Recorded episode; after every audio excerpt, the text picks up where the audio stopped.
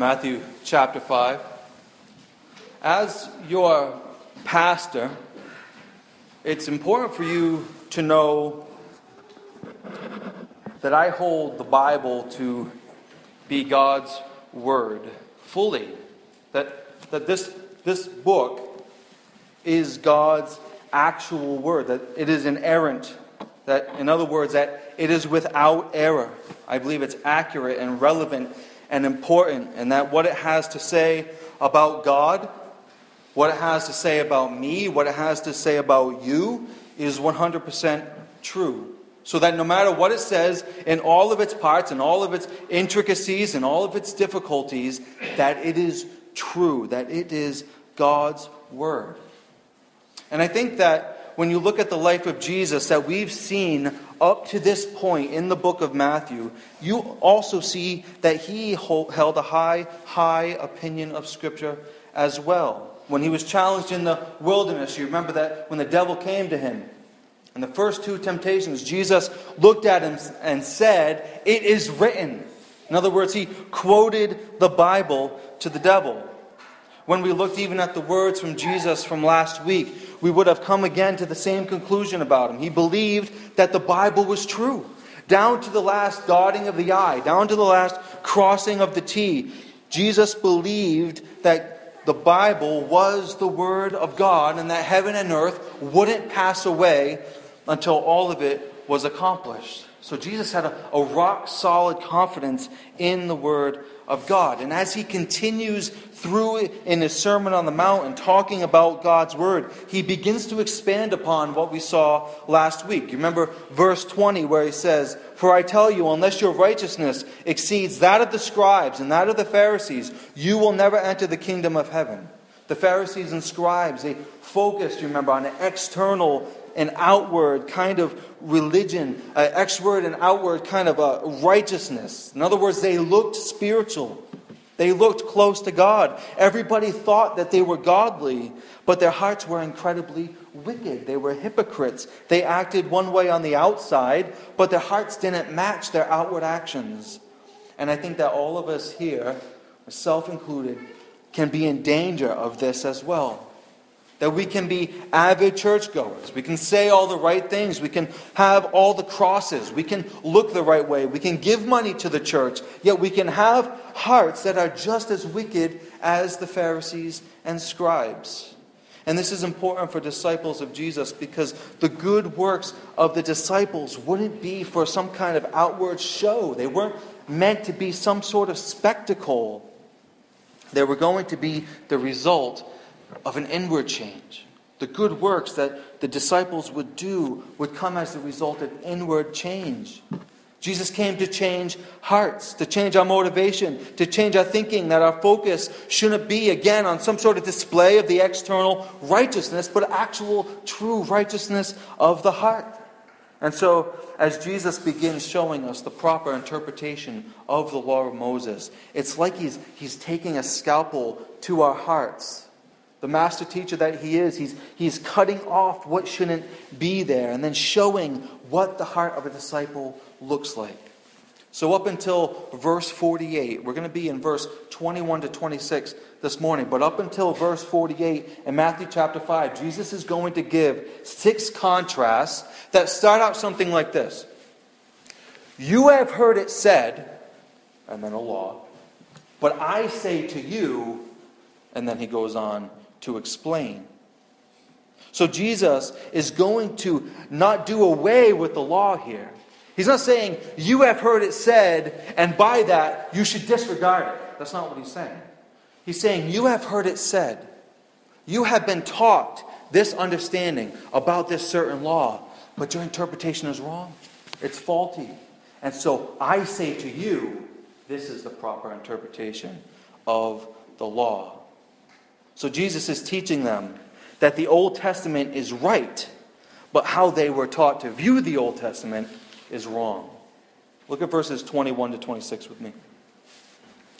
You have heard that it was said to the people long ago, Do not murder, and anyone who murders will be subject to judgment.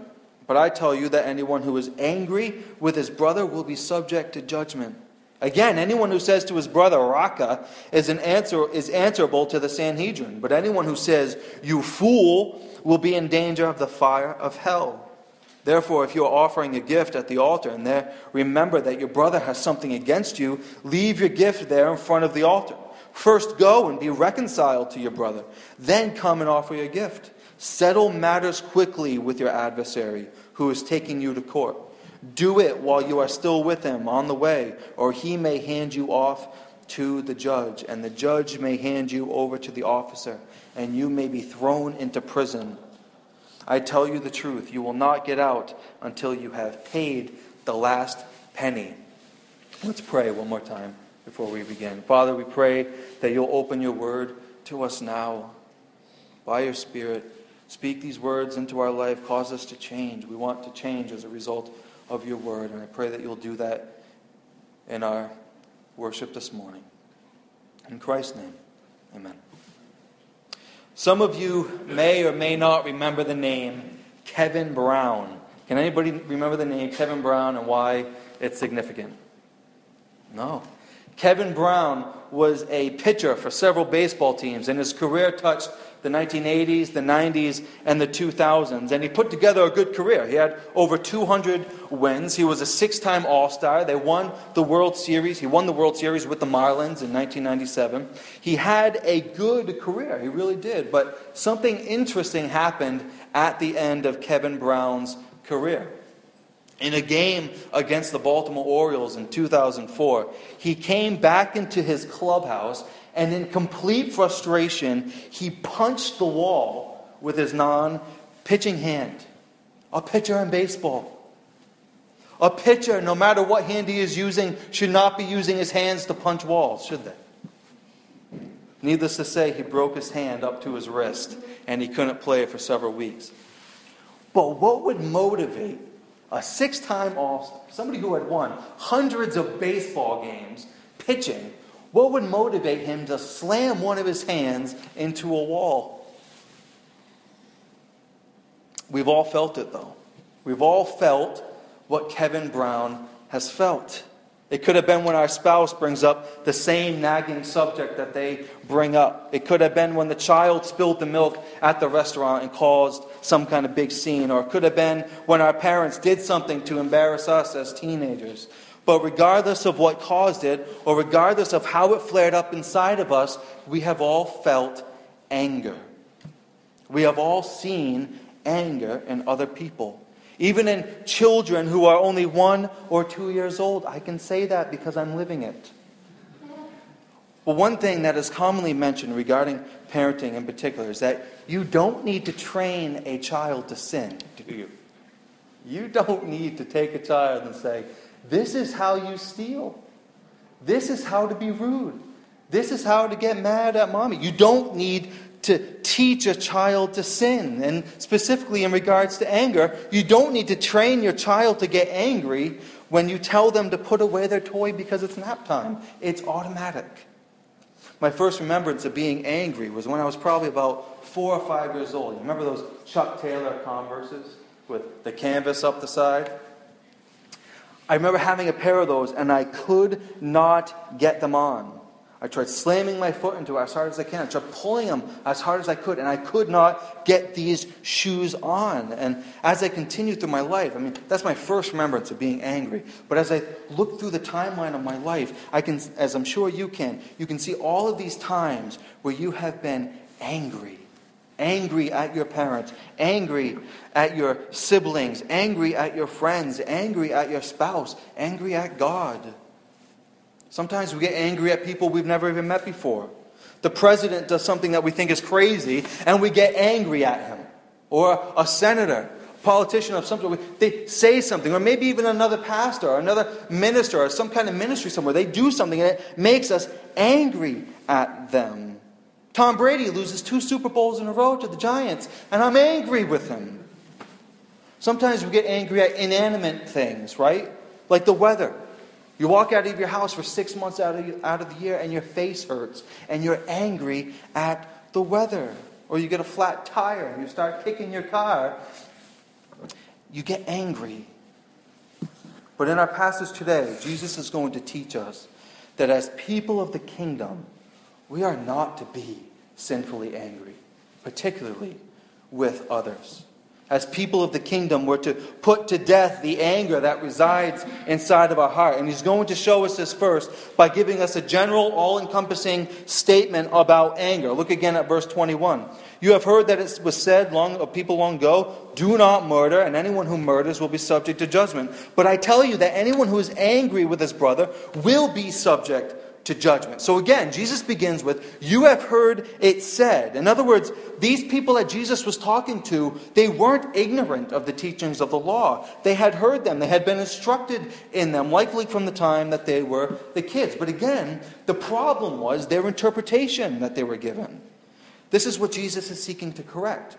The interpretation that they had been taught caused them to think, as Matthew Henry says, that the divine law prohibited only the sinful act, not the sinful thought. What an important thing to understand when you're considering God's Word. That God not only prohibits the actual acts of sin, but He prohibits the sin of the heart and the mind. And this is what He's driving at. Jesus doesn't just want us to stop doing sinful things, He wants the sinful thoughts to be eradicated from our minds. On the surface, the law says that if you murder somebody, you're going to be subject to judgment. And hopefully, all of us agree on that. If somebody murders somebody, they should be subject to judgment, they should be judged for it. But Jesus didn't come to just save non murderers. He wasn't coming to just save people who had not murdered people with their hands. He came to save people who had murdered people with their hearts. So Jesus is showing these guys that their interpretation was flawed. He was proving to them that they had this external focus of the law and that they had stripped the law of what it actually was supposed to mean. And Jesus is seeking to restore these laws with the original punch that was intended. So, anger in your heart towards somebody is murdering them in your heart. Remember back with me to the beginning of the Bible in Genesis chapter 4. Adam and Eve, they had two sons to, to begin, right? They had Cain and then they had Abel. And, and Abel was a shepherd, and Cain, he grew stuff from the ground. He was a gardener. And over time, the text tells us that Cain brought a sacrifice of his harvest from his garden to the Lord. And Abel brought a sacrifice of, from his flock to the Lord. And in that passage, it says that the Lord had regard for Abel and his offering, but he didn't have regard for Cain and his offering. In other words, God did not accept the offering of Cain. And what was Cain's response? Genesis chapter 4, verse 5 says that Cain was angry. And what did Cain's anger lead him to do? It caused him to kill his brother Abel. Are you an angry person? If I were to sit with your spouse and ask them, is your wife an angry person? Is your husband an angry person? What would they say? We have all of these ways that we talk about anger, many times without even addressing it as an actual problem or an actual sin that needs to be dealt with.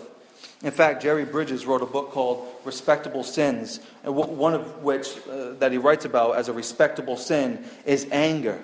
In other words, we don't often think that anger is that big of a deal, and we prove it by the way we talk about it. We say things like, Oh, I, I was just frustrated.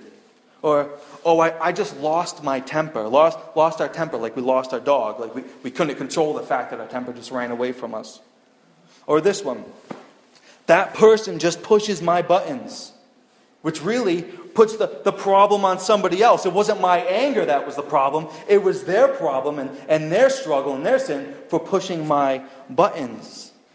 When we go to apologize for something we did as a result of our anger, we hardly ever, we hardly ever apologize for the anger itself. I've never gone up to somebody and said, I am sorry, I murdered you in my heart. But that's what I did sometimes we refer to anger like something that we have to manage. Ever heard of anger management? But what Jesus is driving at is that he's not looking for anger management, he's looking for anger eradication. This, again, is one of those sins that we don't have to teach our children. From the time that the teenage girl looks at her parents and says, I hate you, she has begun the lifelong killing spree of people in her heart. One article said this Most people believe my anger is normal and justifiable. It's a normal and justifiable response to the way that I was treated. They argue that they have the right to be angry, but the Bible says otherwise. People must recognize anger as sin, find God's help, and replace anger with godly emotions. Disciples of Jesus recognize their sin, their anger as sin, as murder of the heart. They deal with it properly, and they seek God's help for change. Look at verse 22. But I tell you that anyone who is angry with his brother will be subject to judgment. Again, anyone who says to his brother, Raca, and answerable to the Sanhedrin, is answerable to the Sanhedrin. But anyone who says, You fool, will be in danger of the fire of hell. So when he began verse 21, again, he said, You have heard that it was said. And here in verse 22, he says, But I say to you. And what would have been incredibly shocking to these people who would be listening to Jesus is the way that in which he spoke. He spoke with incredible authority. At the end of the Sermon on the Mount, Matthew says this When Jesus had finished saying these things, the crowd was amazed at his teaching because he taught as one who had authority and not as one of their teachers of the law. You have heard these laws spoken, Jesus said, but let me tell you what we meant when we had them written down for you. First, if you're angry with somebody, you are subject to judgment. And so Jesus gives a couple kind of everyday illustrations of what he's talking about. First, he says not to call your brother or refer to your brother as Raca, which basically is like calling somebody a loser.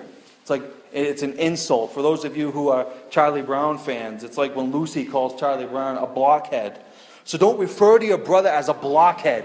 Don't refer to your brother as a numbskull or a loser. And if you do, you're answerable to the Sanhedrin. You're answerable to the, the council, which was the big religious group um, in that area where the Pharisees and the Sadducees made up that group. And so he's saying if you refer to your brother as a loser or a numbskull, you are answerable to that council. But that's not it. Look again in the end of verse 22. But anyone who says, You fool, will be in danger of the fire of hell. From Rhode Island, which is closely linked to Massachusetts in a lot of ways, culture wise, and a lot of the same stuff goes on, obviously. And one thing we're not known for as a good thing is our driving. It's a little better up here, but it's pretty bad up here too. But in particular, in those couple states, but how many times have I looked out of my car and said, You're an idiot. You're a fool. The road rage that just burns up inside of us to call somebody a fool. But there are so many other illustrations that we could pull out that we could think of times where we called somebody a fool. And Jesus says, If you call anyone a fool, you will be in danger of the fire of hell. Sticks and stones can break my bones, but words can never hurt me. Words can hurt you, words can send you to hell. Our anger born words require God's judgment. Look at verse 23. Jesus continues. He's illustrating uh, again this, this point. Therefore, if you are offering your gift at the altar and there remember that your brother has something against you, leave your gift there in front of the altar. First, go and be reconciled to your brother. Then come and offer your gift. So here, Jesus is likely teaching the Sermon on the Mount in Galilee to these people who have come from all over the place. So, Galilee, where Jesus was at this moment, was about 80 miles from Jerusalem. And you realize that you're, if, you're, if you go and you're, you're offering your temple sacrifice, Jesus says, you're 80 miles away from where we are right now, and you go and you're offering your sacrifice, but you remember that your brother has something against you, that you've done something against your brother, that you should leave the altar you should travel back 80 miles, be reconciled with your brother, and then go and make your sacrifice. This is an important principle. If something, if somebody has something against you, if you've offended somebody, you need to make it right. I can't tell you how many times before a worship service I've gone to my wife and said, I'm sorry. I was wrong. God brings it to mind and you reconcile that relationship before you come in to worship the Lord. Is there anybody that you've wronged or offended? You go to them, ask forgiveness, be reconciled to them before you come here and offer your sacrifice to the Lord. Jesus is covering all of his bases here. Any thought or feeling or action born from anger toward a brother is an act of murder. But not only should you not be angry and deal well with somebody who you consider a brother, in other words, it could be a, an actual sibling, it could be a Christian brother, it could be acquaintance, but somebody that you're in good connection with, you should not only not be angry and deal well with that person, but you should also not be angry with an adversary. Verse 25. Settle matters quickly with your adversary who is taking you to court. Do it while you are still with him, or the way on the way, or he may hand you over to the judge, and the judge may hand you over to the officer, and you may be thrown into prison. I tell you the truth. You will not get out until you have paid the last penny. So, first, if you have a problem with your brother, sort it out. Be reconciled with your brother. brother. Second, Settle matters quickly with someone who is holding something against you. In other words, don't drag things out with someone. Jesus gives an allusion here to being sued. If somebody is trying to sue you to try to settle something, you need to go to them and try to settle it before it even gets to the court system. Otherwise, you could end up being thrown in prison and lose all that you have. So have short accounts with people. If someone has an issue with you, deal with it quickly, whether they're your brother or whether they're your adversary. If you have an issue with somebody, deal with it quickly. Don't let things go on, don't let things fester. If I can borrow a phrase from poker, do you see that Jesus has upped the ante? The initial law that Jesus brought up was the law, thou shalt not murder. But Jesus isn't going to be satisfied with simply allowing non murderers into heaven. The Pharisees and the scribes all thought they were good because they obeyed those external commands of these laws, but they didn't acknowledge them as having to do with their hearts. But that's what's difficult about internal sins of the heart as opposed to external actions. If you were to murder somebody, you'd likely get caught, convicted, and put in prison. But when you're angry towards somebody, nobody has to know. And that's why being angry is so dangerous. If you lost your temper in a, a, group of people, we could sit and we could talk through it biblically, say, hey man, you really shouldn't have done that. But when the sin remains behind the door of a closed heart, you're able to harbor your anger and silently kill people with it. The very place that we're supposed to love God from, our hearts, is the very place where we kill each other in anger. How can we love God the way that we ought to love God with the carnage of family members and church members and co workers lay dead?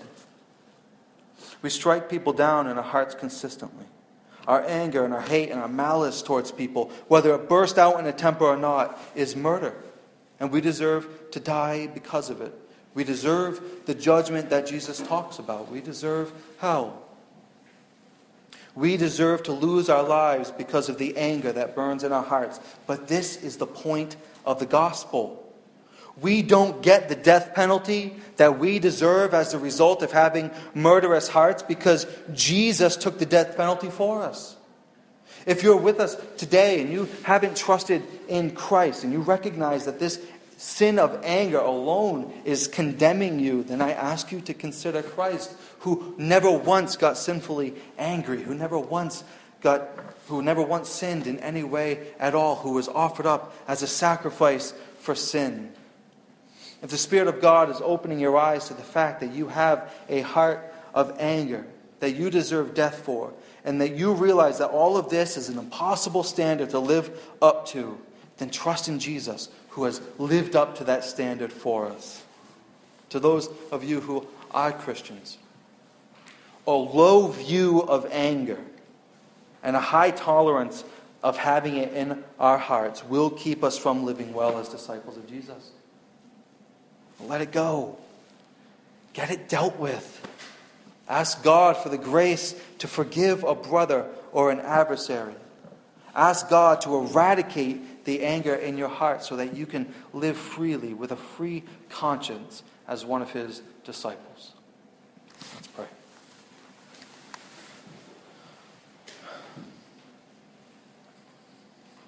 Lord, we ask that you'll do a work in our hearts and cut out the anger. so given to it. There's so many ways where it flares up as a result of our sin nature. Lord, I pray that you'll help us to be mindful. Lord, help us to seek reconciliation with our brothers and sisters in Christ that we have hurt, that we have offended. Lord, I pray that you'll also help us to deal with matters quickly with those who are maybe our adversary and our opposition who have something against us. Help us to deal with those things quickly. Father, I pray that you'll change hearts this morning. Make us mindful of the fact that you lived up to the standard of perfection required that you were the perfect sacrifice on our behalf because we're sinners. Pray this in Christ's name. Amen.